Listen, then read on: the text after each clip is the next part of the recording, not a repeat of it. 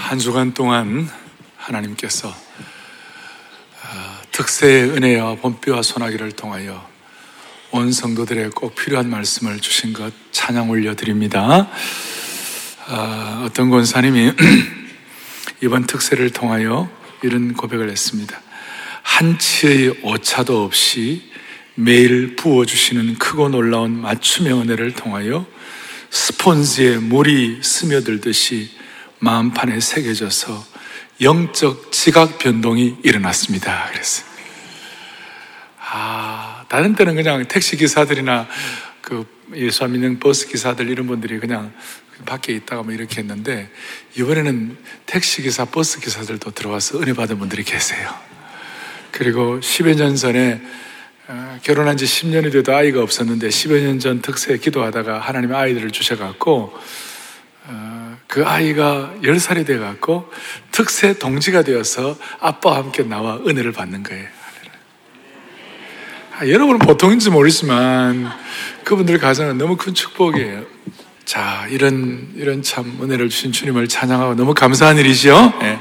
오늘 그 특세 은혜를 가시고 어, 믿음의 담대한 용사, 담대한 믿음의 용사, 우리가 믿음으로 모험하는 것에 관해서 조금 말씀을 나누도록 하겠습니다. 사무엘하 10장은 어, 이 내용은 어, 나름대로 이렇게 구약에 중요하기 때문에 역대상 19장에서 다시 한번 반복해서 이 내용을 조금 더 설명을 하고 있어요. 같은 내용이 나와 있어요. 자, 오늘 시작은 구조가 지난 사무엘하 9장, 9장의 앞부분의 구조와 비슷합니다. 사무엘하 9장 앞부분에 보면 지난번에 내가 요나단을 인하여 요나단의 그 자녀 자손에게 은혜를 베풀리라, 은총을 베풀리라. 기억나십니까? 지난 주일날. 그런데 오늘 10장 2절에도 뭐라고 나와 있느냐. 이렇게 나와 10장 2절에 다윗이 이르되 내가 나하스의 아들 한운에게 은총을 베풀되 그의 아버지가 내게 은총을 베푼 것 같이 하고 그래서 다윗이 그의 신하들을 보내어 그의 아버지를 조문하러 갔다. 뭐 이런 내용이 나와 있습니다. 암몬의 왕국 가운데서 한운이라는 새로운 왕이 등극을 하는데 다윗이 그걸 보고 좋게 여겨서 이렇게 그 아버지 그 아버지, 아버지와 좋은 관계를 가진 것처럼 그 새로운 왕에게도 그런 은총을 베풀겠다. 이렇게 얘기를 했는데, 여러분 참, 참 독특한 것이 이런 은총과 은혜에 대해서 어떻게 반응하느냐에 따라서 달라지는 것이에요. 지난주 무비보셋의 입장에서는 그걸 그대로 받아들였어요. 그냥 그대로 선의로 받아들이고 뭐 거리감도 있고 어떻게 보면 적대감이 있을 수도 있는데 그냥 그대로 잘 받아들여 가지고 무비보셋은 하나님의 은총을 받는 그런 하나의 실제적인 그런 사람이 됐어요. 근데 오늘 한우는 이렇게 다윗이 은총을 베풀겠다고 마음먹고 신하들을 보내어서 같이 조문하고 같이 이렇게 축복을 하고 싶었는데 이제 3절 4절에 보면 그 암몬 그 왕국에 그 들어갔는데 신하들이 말이에요. 한운과 그 신하들이 다윗이 보낸 이 사절단에 대해서 어떻게 생각했느냐? 이 사람들은 우리에게 은혜를 주려고 온 사람들이 아니라 우리나라를 염탐하고 우리나라를 갖다 정, 스파이처럼 이렇게 와가지고 정보를 받아가가지고 우리나라를 정복하려고 하고 우리를 죽이려고 한다고 하는 이런 이상하게 왜곡되고도 꼬인 내용, 꼬인, 꼬인 이런 반응을 가졌어요. 그것으로도 끝나면 좋은데 왜곡되어 꼬인 감정을 가지고 어떤 일이 벌어졌느냐? 사절에 이 한운이 다윗의 신하들을 잡아가지고 다윗의 신하들을 잡아가지고 그들의 수염의 절반을 깎고 그들의 의복의 중동 볼기까지 자르고 돌려보냈다. 옛날에 남자들에게는 그 당시에 이 수염이 자기의 명예의 하나의 표현인데 자기의 어떤 그 어, 어떤 디그니티의 어떤 그런 표현인데 이걸 반을 잘라버리고 또 하체에 볼기를 드러내는 이런 일까지 했으니 얼마나 수치스럽겠어요. 이것은 다윗의 체면을 땅에 짓밟는 것이었고 인격을 멍들게 하고 다윗의 얼굴에 침을 뱉는 것과 같은 행위였어요. 너무나 수치스러워 가지고 5절에 이제 이 일을 알고 난다 다윗이 그 수염 깎이고 볼기가 드러난 사람을 어떻게 하겠냐 수염 자랄 때까지 기다리다가 머물다가 안타까운 마음을 가지고 잘 해결이 되면 다시 들어오게 하라 그렇게 얘기할 정도였어요. 혹시 우리 가운데서 자신의 인격의 수염이 절반이나 깎이고 자신의 하체가 드러나는 같은 수치를 당해본 적이 있는지 모르겠어요.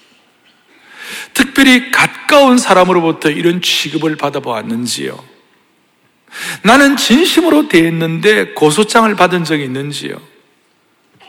잘 대해줬는데도 수치를 받은 적이 있는지요? 꼭 우리 주위에는 이 선을 악으로 갚는 사람들이 있을 수 있어요. 과거에 나발이 그랬어요. 제가 나발 아비가일 설교도 했잖아요. 다윗의 선의를 악으로 받아들였죠. 뭐 심지어 사울왕 같은 경우도 마찬가지예요.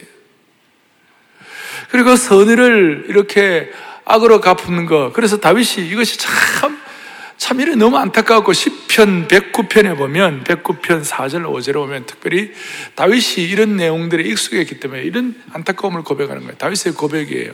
나는 사랑하나 그들은 도리어 나를 대석하니 나는 기도할 뿐이라 5절 다 같이 보죠. 그들이 악으로 나의 선을 갚으며 미워함으로 나의 사랑을 갚았다. 참 이런 이런 안타까운 나발 같은 경우 오늘 이런 암몬의 한운 같은 이런 일들이 일어나는 거예요.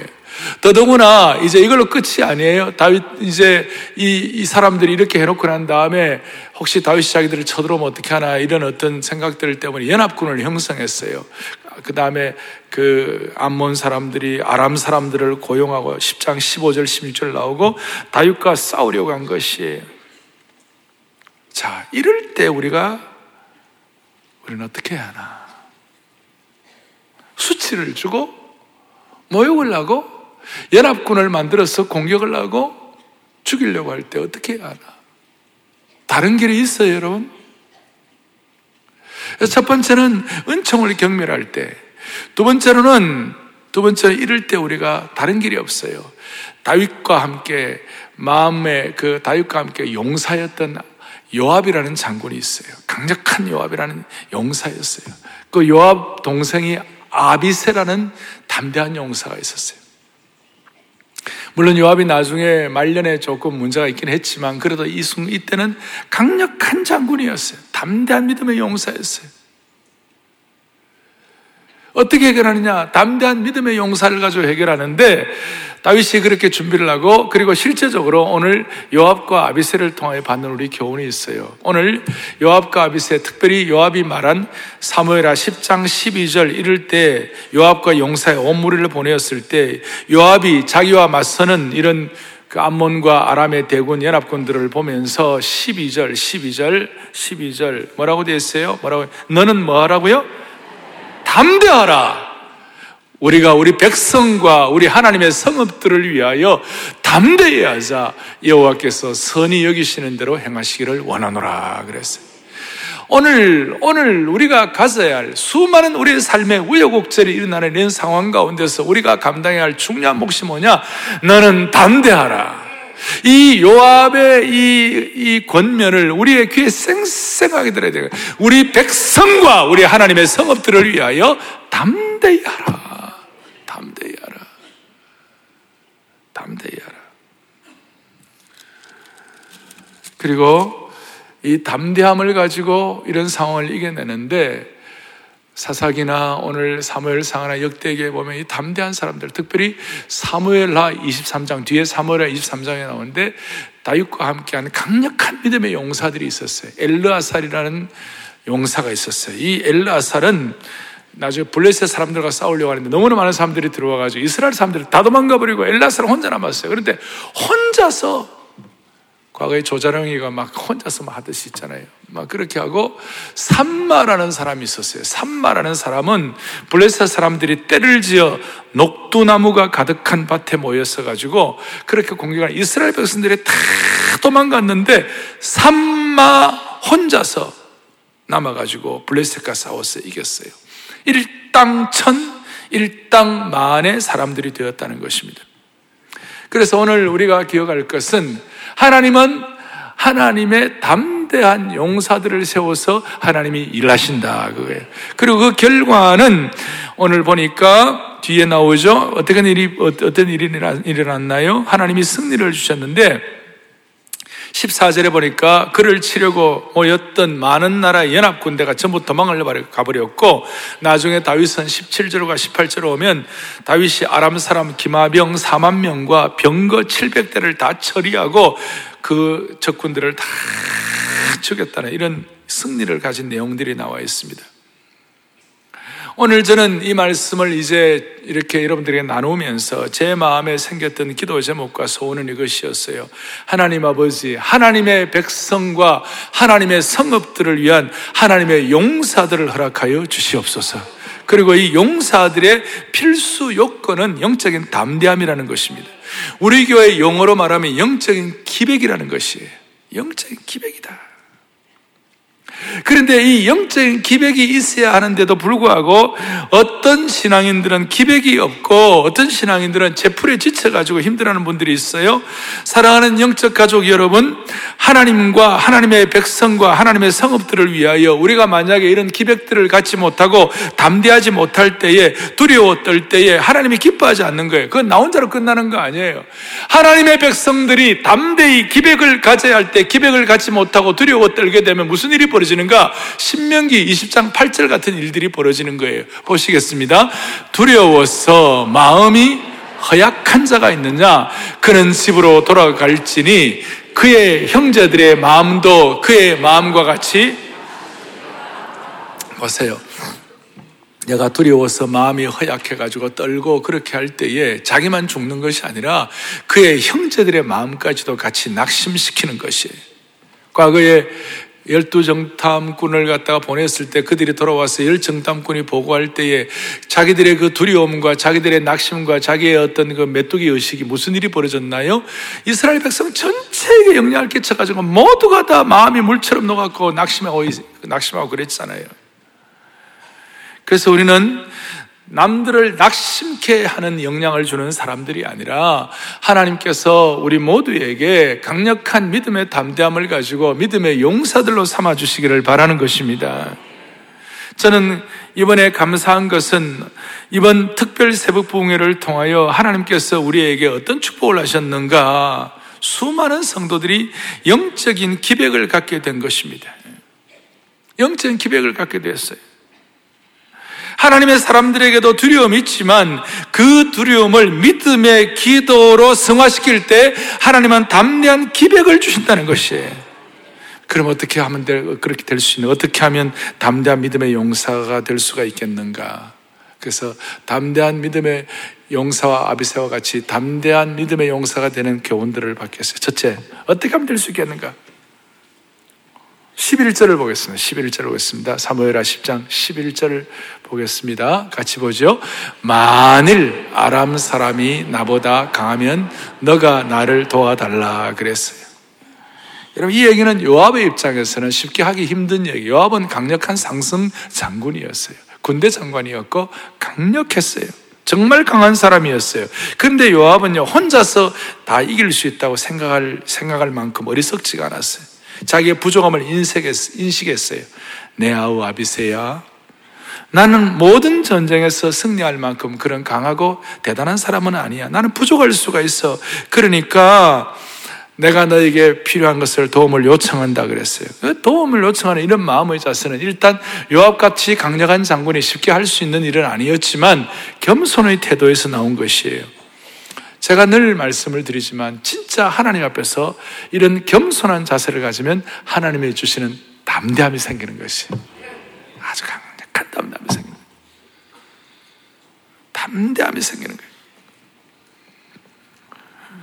그래서 저는 하나님 나라 일꾼은 겸손과 실력과 영성을 가져야 한다. 글로벌 인재들이 그렇게 돼야 한다 말씀드릴 때가 있잖아요.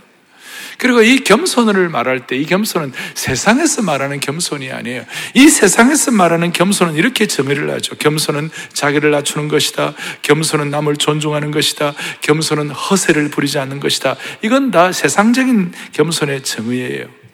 그러니까 이 세상의 겸손의 기준은 나와 타자와의 관계, 나와 타인과의 관계에서 성립이 되는 것이에요. 이런 의미에서는 저 혼자서 혼자서 섬에 있는 분은 겸손할 이유가 없고 겸손 겸손의 의미도 없죠. 절해 고도에 있는 사람이 무슨 겸손이 필요하겠어요? 근데 성경에서의 겸손은 타인과 나와의 겸손이 아니라 하나님과 나의 관계에서 겸손이 정리되는 것이에요. 야고보 4장 7절 좀 보세요. 7절 시작. 마귀를 대적하라. 무슨 말인가 하면 진짜 겸손하면 영적 전쟁과 마귀를 대적할 수 있는 힘을 주신다는 것이에요.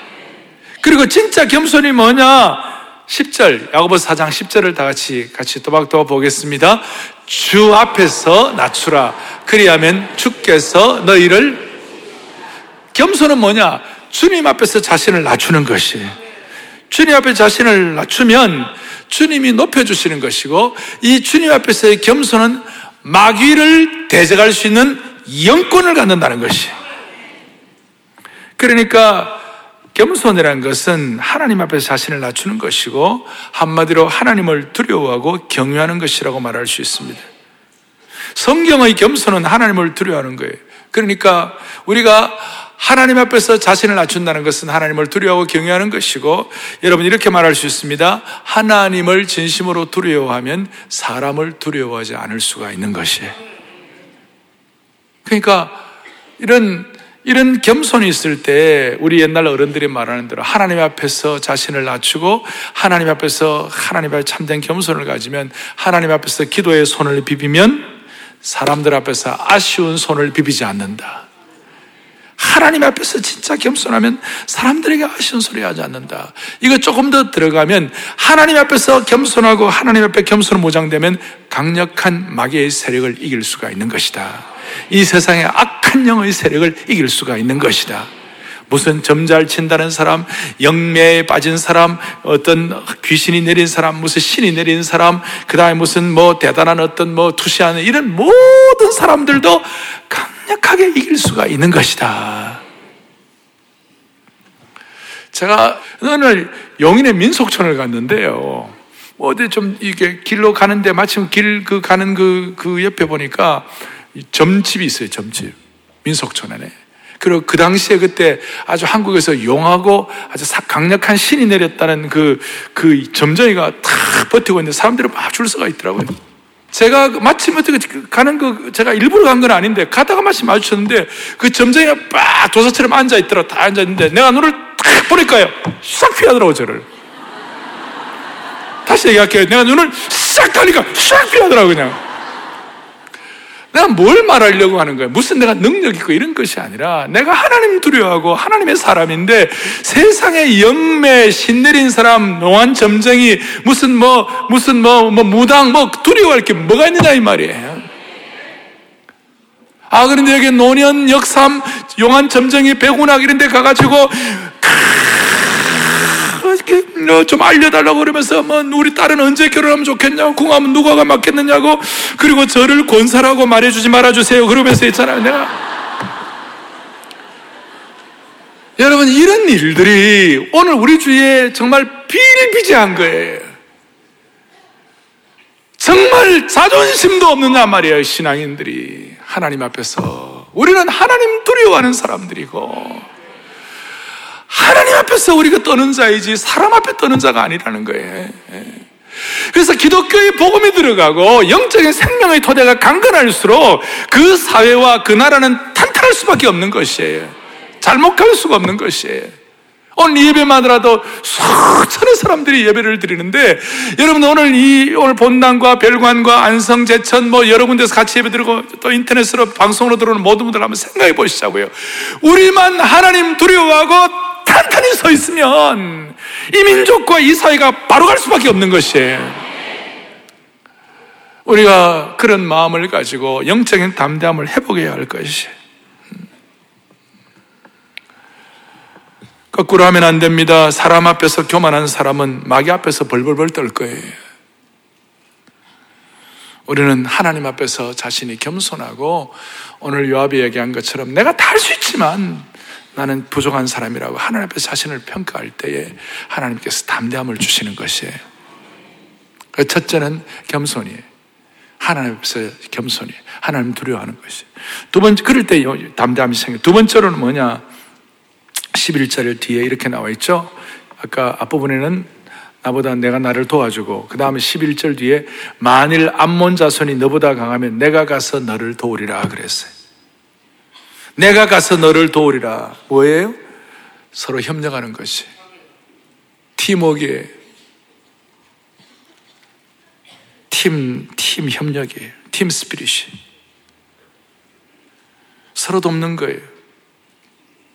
오늘 우리 공동체와 우리나라를 무너뜨리는 가장 강력한 악한 마귀의 세력, 마귀의 어떤 시험이 뭐냐? 분열의 영이에요. 요새, 요새 가족끼리 어려워지고, 공동체가 어려워지고, 나라가 막 분열의 영이 만다면 안 되는 거예요, 여러분. 서로 비교하지 말고, 예수 그리스도는 우리를 분열의 영이 아니라 하나 되게 하시는 영인 줄 믿으셔야 되는 거예요. 지금 한국의 상황은 한국의 상황은 서로 헐 뜯고 돌돌질 시기가 아니에요. 서로 지금 팀워크를 가지고 도와야 할 시기예요. 이 카이로스의 시점에는 하나님의 때가 왔는데 복음적 평화통일에서 우리가 지금 한 거 하나 지금 우리가 여러 가지 서로 어떤 생각이 다 다른 거 있습니다만은 제가 여기에 자세하게 말씀드릴 수는 없고 한 가지는 분명한 거예요. 지금 서로 도와야 할 시기예요. 분열의 영이 임해야 할 시기가 아니에요. 그래야 우리에게 담대함이 생기는 것이에요. 세 번째로는 12절을 다시 보겠습니다. 12절 뭐라고 나왔냐면 이렇게 나와 있습니다. 10장 10절. 너는 담대하라. 담대하라. 왜 담대해야 되는가? 우리가 우리 백성과 우리 하나님의 성업들을 위하여 담대하라 그랬어요. 그러면 무엇이 우리를 하여금 담대하게 하는가? 우리가 수치가 있고 고통이 있고 온갖 어려움이 있는다 할지라도 우리가 뭘 우리를 하여금 담대히 만들어 줄 것인가? 그 담대함은 바로 믿음의 분명한 목표가 있어야 되는 거예요. 믿음의 분명한 목표가 뭐예요? 하나님의 백성과 하나님의 성업들을 위하여 나는 담대해야 할 것이다. 하나님의 백성과 하나님의 성업들을 위하여 for our people and the cities of our God. 하나님의 성읍들, 하나님의, 하나님의 도시들과 하나님의 백성들. 요즘 우리식으로 말하면 사랑하는 우리 교우들과 우리 공동체를 위하여 우리가 한다라는 이 분명한 목표의식과 영적인 믿음의 목표의식과 방향이 잡히면 거기서 하나님 우리에게 담대함을 주시는 것이에요. 오늘 저와 여러분들 사랑하는 영가족 우리 온 교우들이 하는 여러분들의 섬김과 여러분들의 삶에 있어서의 분명한 생각은 내가 하는 이 일을 통하여 하나님의 사람들과 하나님의 공동체가 세워지게 하여 주십시오. 공동체 영광이 회복되게 하여 주시옵소서. 내 이 애씀과 수고가 내 자신만이 아니라 하나님의 나라와 하나님의 백성을 위한 것이 될 때에 하나님께서 영적인 담대함을 주시는 것이 어려움과 장애물에 대해서 초점을 맞추는 것이 아니라 믿음의 목표를 가져야만 하는 것이 그래서 바울은 감옥에 있어 갇혀 있을 때라도 명확한 목표와 비전 때문에 담대할 수가 있었어요. 유진 피터슨 목사님은 예수님의 제자가 누군가? 예수님의 제자는 예수님에게 인생을 건 사람이라고 그랬어요. 우리의 목표는 예수 그리스도에 대한 인생을 걸 때에 하나님은 나에게 담대함을 주시는 것이. 예. 오늘 다시 한번 사랑의 교회 속한 모든 성도들, 영가족 여러분들의 믿음의 목표를 점검하게 해 주시기를 바랍니다. 믿음의 목표 분명하면 하나님 우리에게 담대함 주시는 것입니다. 오늘 이런 내용들이 다 중요하지만 이제 제가 네 번째 얘기하는 여기에 핵심이 있습니다. 이것이 뭐냐면 오늘 12절을 다시 보 12절 뒷부분을 보겠습니다. 너는 담대하라 우리가 우리 백성과 우리 하나님의 성읍들을 위해 담대하자. 그 다음에 여호와께서 선이 여기시는 대로 행하시기를 원하노라. 여호와께서 선이 여기시는 대로 행하시기를 원하노라. 하나님이 지금 다, 지금 그들에게 당장 승리를 주신 것도 아니에요. 지금 어떤 당장 결과가 있는 것도 아니에요. 단지 하나, 하나님께서 선이 여기시는 방향이라면 나는 믿고 나아가겠다 이것이. 뭐예요? 믿음의 모험을 걸었어요. 리스크를 건 거예요. 모든 담대함은 오늘 이 시간 저와 여러분에게 실제적으로 우리에게 주어지는 담대함은 믿음의 모험을 통하여 일어난다는 것이에요. 오늘 믿음의 모험이란 건 여러분 잘 아시는 대로 에스더를 알 거예요. 죽으면 죽으리라 기억나시죠? 그 죽으면 죽으리라고 에스더가 강력하게 그런 소원을 가지고 그야말로 동족과 하나님의 영광을 위하여 막 자기 죽음을 각오하고 몸을 리스크를 걸었어요. 아우스레 왕에게 그, 그 호를 주어지지 않으면 나가면 사형이에요. 자기 죽음을 각오하고 나간 것이에요. 자기가 갖고 있는 어떤 증거를 가지고 나간 거 아니에요. 하나님의 음성을 당장 듣고 나간 것도 아니에요. 그냥 자기 마음속에 그렇지 자기 나름대로 일반적인 지혜와 그 다음에 믿음의 기도를 통해서 그렇지 나는 나아가야 죽으면 죽으리라 그거예요. 그거이 뭐냐면 12절 뒤에 있는 것처럼 여호와께서 선이 여기시는 대로 행하실 것이다. 그거 하나 믿고 나아가는 거예요. 이게 믿음의 모험이에요. 오늘 우리는 두 종류의 인생을 살 수밖에 없어요. 인생을 살다 보면 우리가 살아가는 동안에 내일 일 무엇이 일어날지 우리가 누가 알아요? 뭘 알아요? 야고보서 4장 14절 내일 일을 너희가 알지 못하는도다 너희 생명이 무엇이냐 너희는 잠깐 보이다가 없어지는 안개니라 내일 일에 대해서 우리가 다 알 수 없어요 앞으로 무슨 일이 일어날지, 한 달 뒤에 무슨 일이 일어날지, 여러분 내가 그냥 건강이 어떻게 될지, 또 우리의 삶에 무슨 어떤 어, 우수 사례들이 많잖아요. 연세 드신 어른들은 어른들대로 노년에 대한 두려움이 있어요. 고독 사에 대해서 노년뿐입니까? 청년들도 미래에 대한 두려움이 있어요. 이런 불안에 대해서 길을 걷다가 무슨 일이 일어날지, 우리가 먹는 음식에 치명적인 바이러스는, 바이러스는 없는지, 그러면 우리는 사람은 늘 두 종류의 그런 두려움과 그런 걱정에 매여가지고 늘 사는 사람이 있을 수 있어요. 그래서 사람들은 뭐 신통방통 용하다는 점쟁이 앞에 가서 고개를 빼들고 어떻게 되겠나 물어보는 있는 거예요. 벌벌 떠는 거예요. 내일 일을 알지 못하고 내일에 대한 두려움과 내일에 대한 어떤 걱정 때문에 이걸 막 고민하는데 이걸 해결할 수 있는 유일한 길이 하나 있어요. 다시요. 사람은 다 한계가 있고 내일에 대한 일을 알 수가 없어요. 그런데 예수 믿는 사람들은 이걸 해결할 수 있는 유일한 길이 딱 하나밖에 없어요. 그게 뭐예요? 믿음으로 모험하는 것이에요.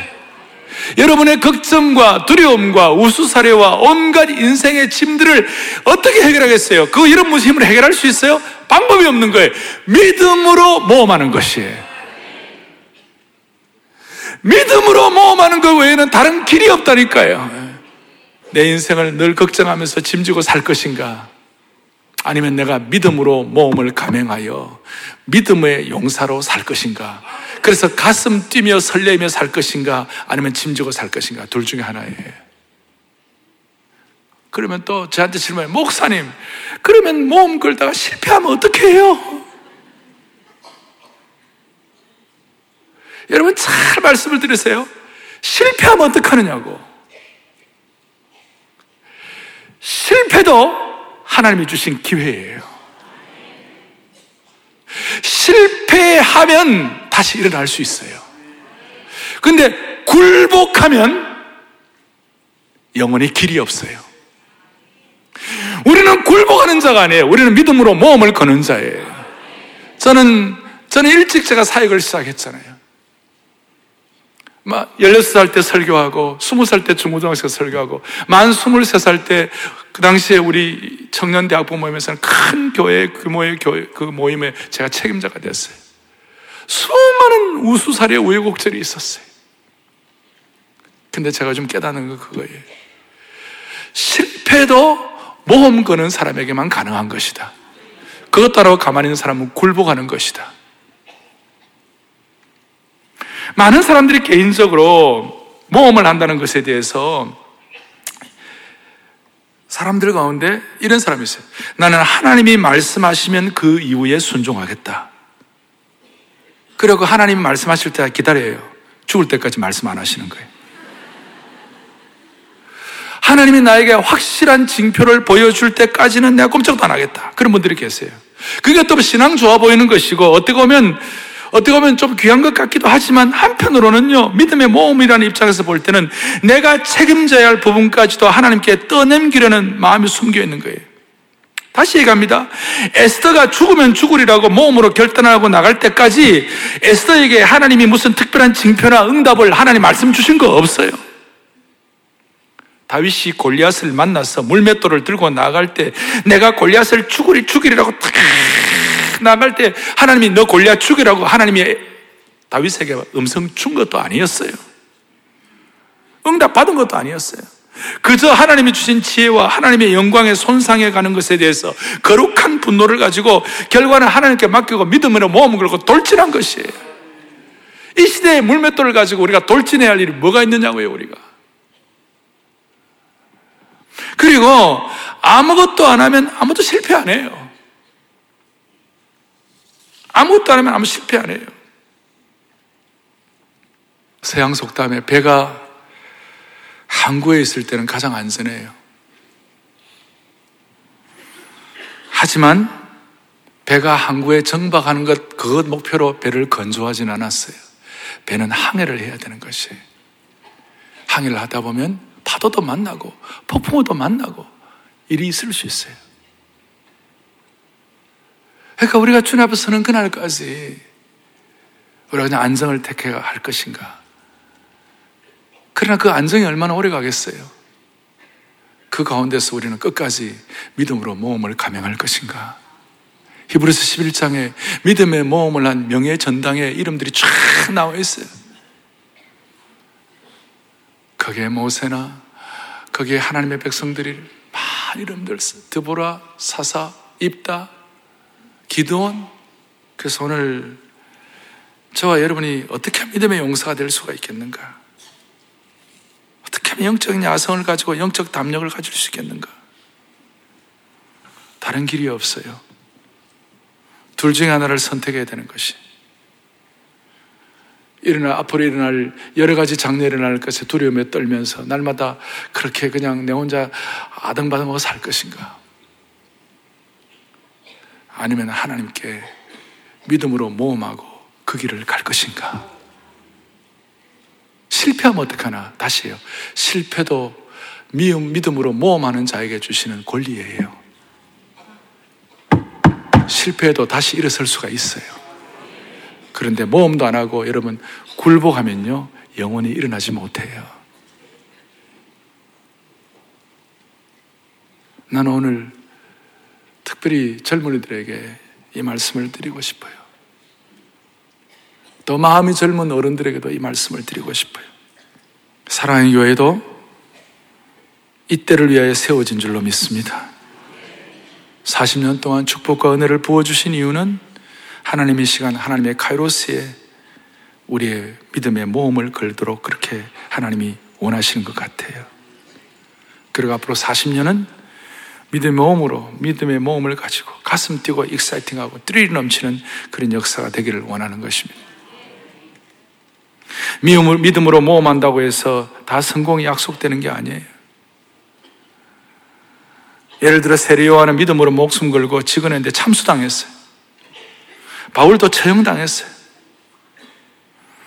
성령님의 은혜로 수많은 사람들이 중국과 아프리카와 한국에 옛날에 선교사로 왔는데 그들의 젊은 선교사들의 무덤이 얼마나 많은지 몰라요. 근데 하나님께서 믿음으로 모험하도록 우리 앞에 수많은 선진들의 예를 주셨어요. 믿음으로 모험하는 거룩한 모험의 예가 있어요.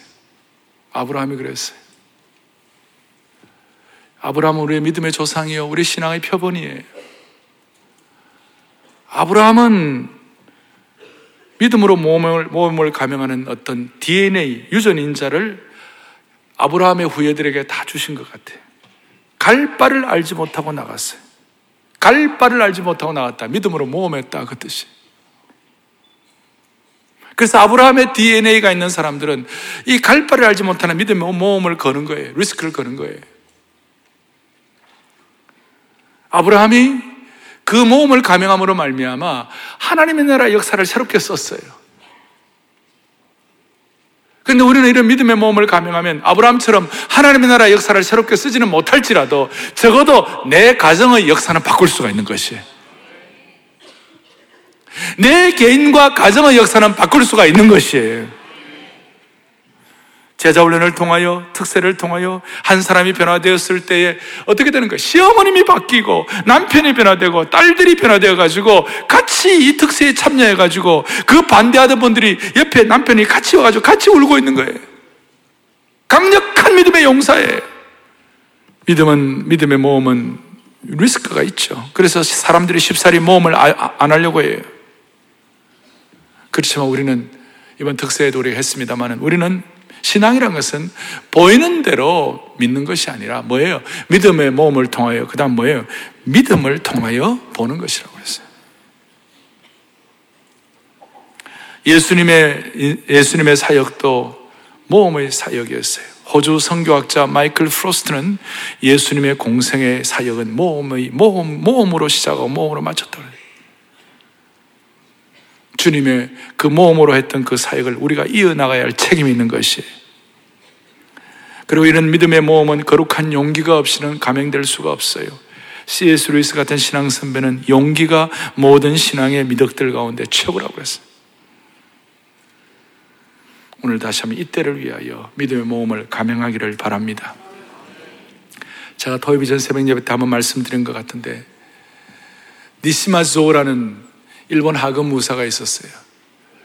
자기는 자기 젊음과 인생에 대해서 늘 고민했어요. 21살 때 그 당시 일본의 막부 사회는 해외 여행을 인정하지 아니하고 비자도 안 줬어요. 그러니까 미국 선박을 타고 밀항을 했어요. 어디로 밀항을 했냐? 보스턴으로 밀항을 했어요. 보스턴에 밀항을 해가지고 거기서 하, 참 내가 어떻게 살아야 하나 그런데 어쩌지 연결이 돼가지고 보스턴의 필립스 아카데미라고 들어보셨습니까? 아주 그 대단한 고등학교가 있는데 21살짜리가 다시 고등학생이 됐어요. 그리고 대학은 엠허스트 칼리지라고 그 공부를 열심히 했어요. 그리고 앤도버 신학대학이라고 나중에 하버드 대학 신과대학이 되는데 그러니까 아주 좋은 교육을 받죠. 한 11년 동안. 그런데 하나님께서 그대, 그에게 믿음의 모험을 하겠다는 마음을 주셔가지고 교회를 다니면서 펀드레이징을 해가지고 그 당시로서는 큰 돈인 5천 불을 모았어요. 5천, 5천 달러를. 그리고 다시 믿음의 모험을 가지고 일본 자기 고향으로 들어갔는데 교토, 지금 교토, 도쿄가 아니고 교토에 가가지고 대학을 세웠어요. 대학 세워 처음에 영어와 신학을 가르쳤어요. 그 학교 이름이 도시샤 동지사 대학이에요. 그 동지사 대학은 일본의 3대 사립대학 안에 들어갈 정도에 거기 우리 윤동주 시인이 동지사에서 공부를 했고 정지용 시인이 도, 도시사에서 공부를 했어요. 지금도 그 학교의 캠퍼스에 가면 거기에 윤동주, 정지용의 시비가 있어요. 그런데 제가 말씀드린 핵심은 이거예요.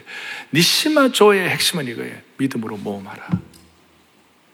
그래가지고 거기 캠퍼스 안에다가 믿음으로 모험하는 것에 입지 딱 해가지고 서 있어요. 제가 사진까지 찍었어요. 예. 믿음으로 모험하는 것을 뜻을 세우라. 오늘 이 시대의 아브라함, 이 시대의 니시마조를 찾습니다. 사랑의 교회는 믿음으로 모험하겠다고 이번 특세에 결단을 내렸습니다. 앞으로 사랑의 교회 교육은 단순히 아이들을 가르치고 이해시키고 어느 정도 이렇게 하는 교육 정도가 아니다. 앞으로 사랑의 교회 교육은 선교 정책으로 나야 할 것이다. 선교가 무엇입니까? 선교는 하나님이 주시는 그 일에 대해서 목숨 걸고 믿음의 목표를 가지고 믿음의 모험을 통하여 자신을 던지는 사람만이 감당할 수 있는 것이 선교예요. 아이들에게 뭘 가르치고 뭘 전하고 뭘 이식시키는 정도가 아니라 이제는 생명을 걸고 강력한 선교가 되어 가지고 다음 세대를 하나님의 믿음의 세대로 만들어야만 할 것이에요. 모험이냐 쇠퇴냐 어제 새벽에도 했죠. 역사의 가장 중요한 커뮤니케이션의 대전환이 일어나는 시기마다 부이냐 쇠퇴냐가 결정되는 것이라고. 필사시대, 그 다음에 또 뭐예요? 음? 그 다음에 인쇄매체 시대, 막 부흥이냐 쇠퇴냐. 그 다음 또 뭐예요? 영상시대, 부흥이냐 쇠퇴냐. 지금은 SNS 시대, 소셜 혁명 시대. 이 시대가 지금 부이냐 쇠퇴냐 기로에 서 있는 것이 우리가 믿음의 믿음의 모험을 통하여 오늘 이 시대가 한국 복음주의 교회가 쇠퇴하는 것이 아니라 다시 한번 복음주의 교회가 부흥할 수 있도록 은혜 위에 은혜를 덧입혀 주시기를 바랍니다. 손을 다 펼치시기 바랍니다. 이번 특세 기간 동안에 우리가 주님의 말씀 선포될 때 땅과 하늘 진동한다고 그랬어요. 이거 믿음의 모험 있는 찬양이에요. 그래서 주님의 말씀 순종할 때 땅과 하늘 진동하리니 믿음의 모험 감행할 때 땅과 하늘 진동하리니 말씀을 마무리하면서 우리가 이 곡조 있는 기도를 통하여 결단을 하시면 좋겠어요. 주님의 말씀을 순종할 때 주님의 순종아 땅과 하늘 진동하리니 땅과 나의 사랑 나의 사랑 고백. 나의 구주 나의 전부. 다시 한번 주님의 말씀 주님의 말씀 순종아 땅과 하늘 진동하리니 땅과 하늘 진동하리니 사랑 나의 사랑 고백하리라. 나의 구주 나의 말씀 생각하며 믿음의 몸 감행할 때에 믿음의 몸 감행할 때에 땅과 하늘 진동 사랑 나의 사랑 고백하리라.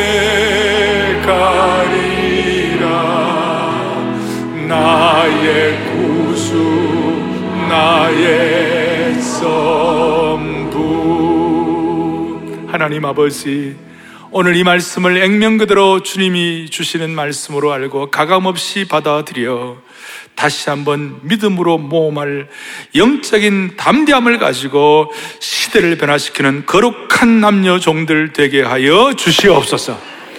우리의 생명 되시고 믿음 주시는 예수 그리스도를 받들어 간절히 기도 올리옵나이다. 아멘.